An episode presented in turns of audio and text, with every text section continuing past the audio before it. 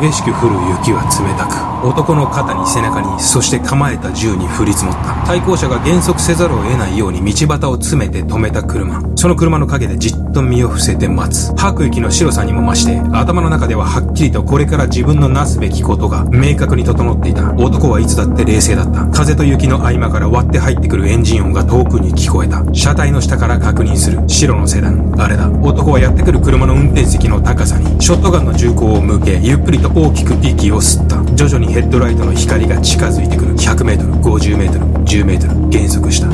その刹那、窓ガラスは飛び散り、打ち込まれた弾丸は運転席に降り注いだ。割れた窓から滴る鮮血が瞬く間に真っ白な雪の上にシンクのシミを作る。男は無表情でその様子を眺め、そして静かにその場を去った。ハンドルを握りながら男はふと思う。さっきの男は何者だったのだろうかと。まあいい、俺には関係のないことだと。男は肩に乗ったままだった雪を払い、家路を急いだ。銃殺、撲殺、絞殺、刺殺、毒殺、あらゆる殺害方法を駆使して、男は殺し屋としてひたすらに標的を葬り続けました。その冷酷無慈悲な犯行と、捜査撹乱のために死体を冷凍庫で保管してから遺棄する手法を用いたその男はアイスマンと呼ばれ、アウトローの世界のみならず広く世間を恐怖に陥れました。男にはもう一つの顔がありました。それは愛する妻と可愛い子供たちに囲まれ、まさに絵に描いたような、隣人からも羨まれるほどの幸せに溢れる家庭を築いた良きビジネスマン、良き父親の顔。その男の名はリチャード・レナード・ククリンスキー。自分にとって意味のある存在、それは家族だけだ。それ以外の人間は何の価値もない。そういう彼が殺した人数はひゃくともさんびゃくとも言われています。今日はニューヨークマフィアの下で暗躍した殺し屋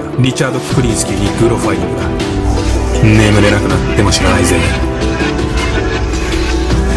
さて今日はリチャード・ククリンスキーです。彼は今までのシリアルキラーとは毛色が違い、ビジネスとして殺人を犯す、いわゆる殺し屋でした。ニューヨークマフィアご大ファミリーの一つであるガンビーノ一家をはじめ、数々のマフィアの仕事を主に請け負い、誰に頼まれようが誰がターゲットだろうが金さえ払えば淡々と始末する。彼は常にふたつのことを徹底していました。それは家族に自分が殺し屋だとバレないように、家族に危害が及ばないようにすること、そして女子供を殺す仕事は引き受けないこと。まるで映画の登場人物のような彼ですが、まさに彼を題材にした映画がにせんじゅうにねんにアメリカで封切られています。ククリンスキーはせんきゅうひゃくはちじゅうろくねんじゅうにがつに逮捕され、はちじゅうはちねんの裁判で終身刑を下されて以来、数々のドキュメンタリー番組に出演し、書籍も出版しましたが、彼の発言についてはその都度真偽のほどが論じられ、どうにもつかみどころのない男、トリッキーな一面も見せています。じゅうよんさいで初めて人を殺めて以来、成長するにつれて殺し屋としての才能を開花させていったククリンスキー、彼の生涯とは一体どんなものだったのか、早速見てみましょ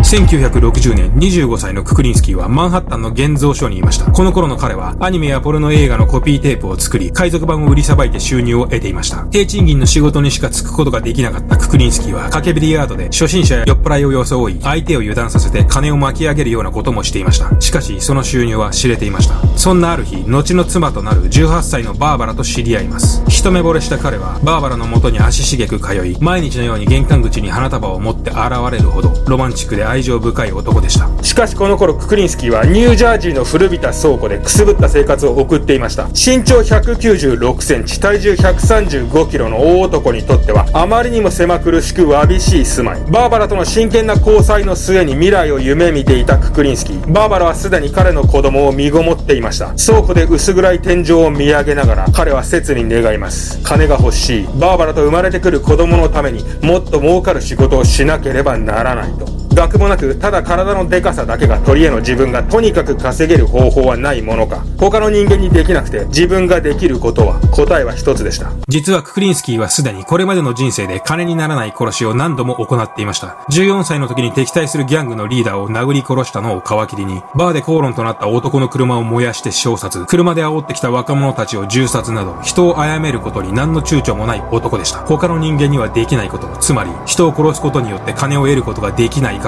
ククリンスキーは考えます。そして彼は海賊版映画の取引を行う際に知り合ったつてでロイという男に出会います。この男、ニューヨークマフィアのご大ファミリーのうちの一つ、ガンビーノ一家の幹部でした。ククリンスキーは車の後部座席に乗せられ、ニューヨークの街中を走ります。そしておもむろに止められた車の中で隣に座るロイにこう言われたと言います。お前は俺がやれと言ったことを何も質問せず、疑問も持たず、言われた通りにできるか？とイエスと答えるククリンスキーにロイは拳銃を渡します。じゃああの男を撃ってこい。それは犬を散歩させて通りを歩いている何の変哲もないただの男でした。ククリンスキーは銃を受け取り車から降りてまっすぐに男の方へと向かいます。そして男とすれ違った瞬間にククリンスキーは振り返り、その刹那背後から男に向けて引き金を引きました。あっけなくいとも簡単に日常の一コマとして殺人を犯すククリンスキーの姿にロイは確信を得て、この一件以来ファミリーとしての仕事を与えるようになります。こうしてにじゅう代後半からマフィアの仕事を引き受けるようになったククリンスキーは徐々に収入を増やし、ロイやファミリーからの信頼を得ながら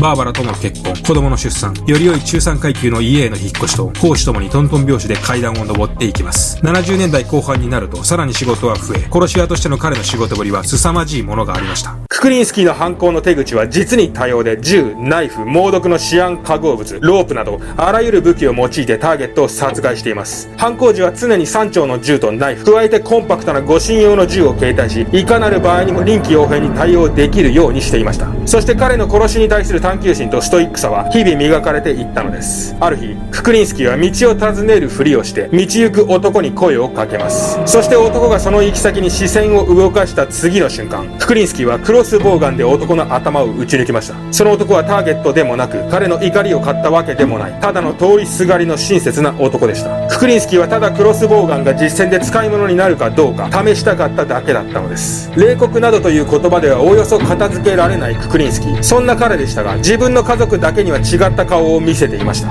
ククリンスキーにとって妻と子供以外の人間は何の価値もないただの歩く肉でした。殺し屋としての仕事を終えて愛する家族の元に帰るククリンスキーはまさに小煩悩ないい父親でした。自宅のドアを開けた瞬間、可愛い二人の娘と息子が無邪気な笑顔で彼に駆け寄り、その様子を妻のバーバラは微笑ましく見つめながら彼を迎えました。家族の前でのみククリンスキーは人の体温を持った一人の人間だったのです。彼は家族や近隣住民に対しては投資ビジネスで成功したビジネスマンとして通していました。ヒットマンとして稼いだ金でまさに絵に描いたような幸せな家庭を見事築き上げたククリンスキー、しかし彼の幼少期はそんな理想の家庭とは正反対のものでした。彼の生い立ちを見てみましょう。せんきゅうひゃくさんじゅうごねんしがつじゅういちにち、アメリカニュージャージー州ジャージーシティにリチャード・レナード・ククリンスキーはよにんきょうだいの次男坊として生まれます。父は鉄道会社に勤めるポーランド移民であり、母はカトリック系アイルランド移民にせいでした。ククリンスキー一家は貧しく、それは家庭というものとは絶望的に遠い、暴力で支配されたただの集合体でした。父親は極度のアルコール依存症で、子供たちへの虐待は日常茶飯事。特に何の理由もなく父親の目に入れば問答無用に殴られ、母親もしつけという名のもとに日夜子供たちへ暴力を振るいました。父親のそれは決して生半可なものではなく、ククリンスキーの兄はななさいの時に父親に殴られ続け脳挫傷で死亡しています。階段から落ちて死んだんだと家族全員に睨みを利かしながら父親は警察に対してそう説明しました。後年ククリンスキーはできることなら父親を殺したかったと憎しみを込めて語りました。また母親を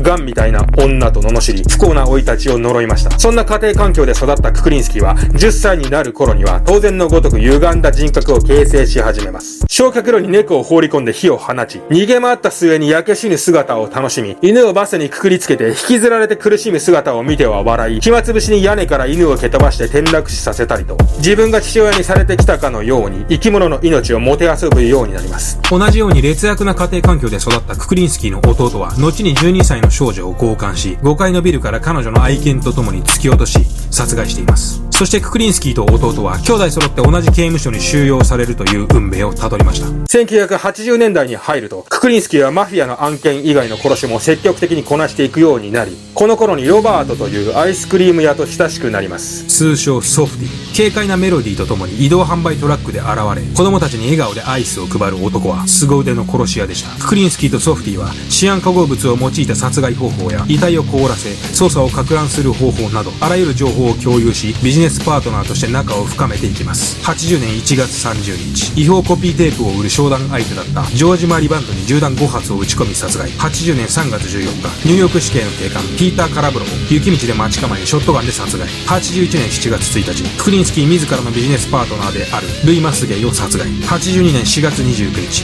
薬剤師ポール・ホフマンを銃で撃ち、現金にまんごせんドルを奪ってタイヤで殴り殺し殺害。彼は愛する家族により良い生活を提供するべく飛ぶ鳥を落とす勢いで次々に仕事をこなしていきます。ある時はゲイの格好をしてディスコに潜入し、踊りながらターゲットに近づきぶつかったふりをして毒針を刺して暗殺。何もなかったかのように踊りながら去っていくというトリッキーな殺しも行いました。しかしこの頃からククリンスキーの仲間たちが次々と逮捕され始め、彼を取り巻く捜査網はじわりじわりとククリンスキーに迫ってきたのです。そしてこんな時、ククリンスキーが最も恐れることは仲間たちが彼を売ることでした。仲間の逮捕にククリンスキーは急遽モーテルを借り、仲間たちにそこで身を潜めるように忠告します。もっともククリンスキーは初めから彼らをかばうつもりなどつゆほどもありませんでした。せんきゅうひゃくはちじゅうにねんじゅうにがつ、モーテルに身を潜めていた仲間の一人に青酸カリ入りのハンバーガーを食べさせ、さらに電気コードで首を絞めて殺害、死体をベッドの下に隠し立ち去ります。そして年が明けて間もなく、残りの仲間を借りているアパートに移し、シアン化合物入りの食事を与え殺害。彼の遺体は数キロメートル離れた森の中で発見され、その時にはハゲタカに肉を食い漁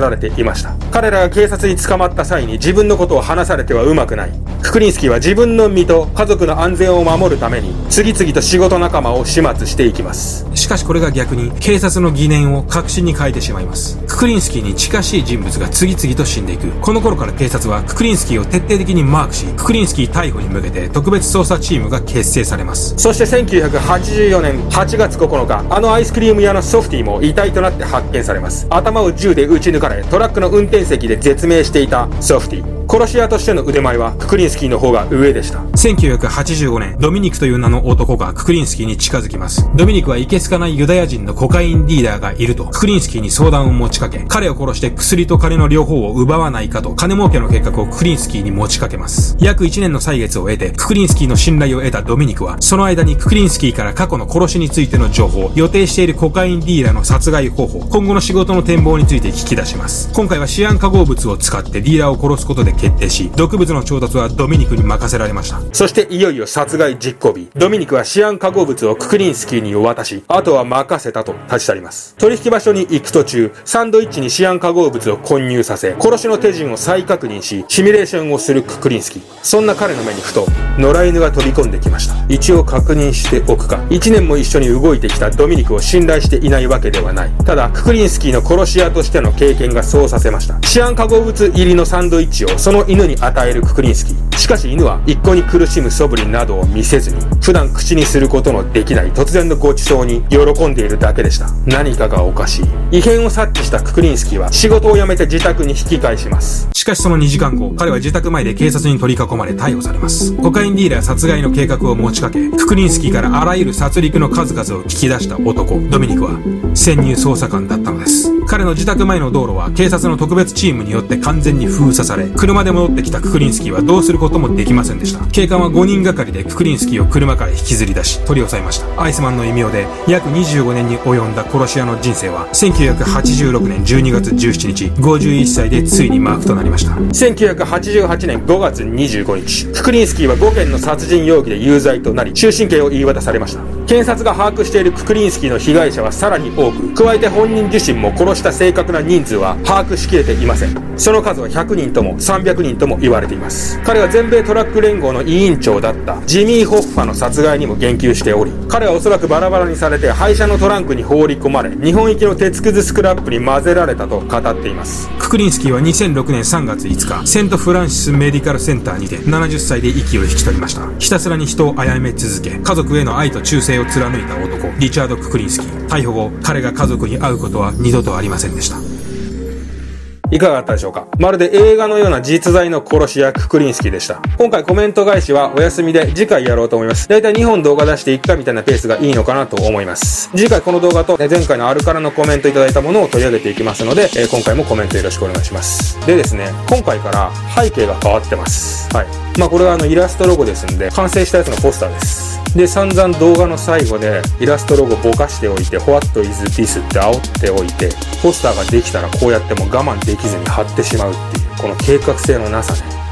やばいよね。で、こうやってふわっと発表しちゃうっていう。はい。で、これが、えっと、ポスターになって、エーよん サイズですね、ポスターはこれ。で、ステッカーもこのデザインですんで、で、あと、グロファイルと書いてある文字の方ですね、ステッカー考えてますんで、もう少し用意できると思うんで、お待ちください。じゃあ今日はこの辺で。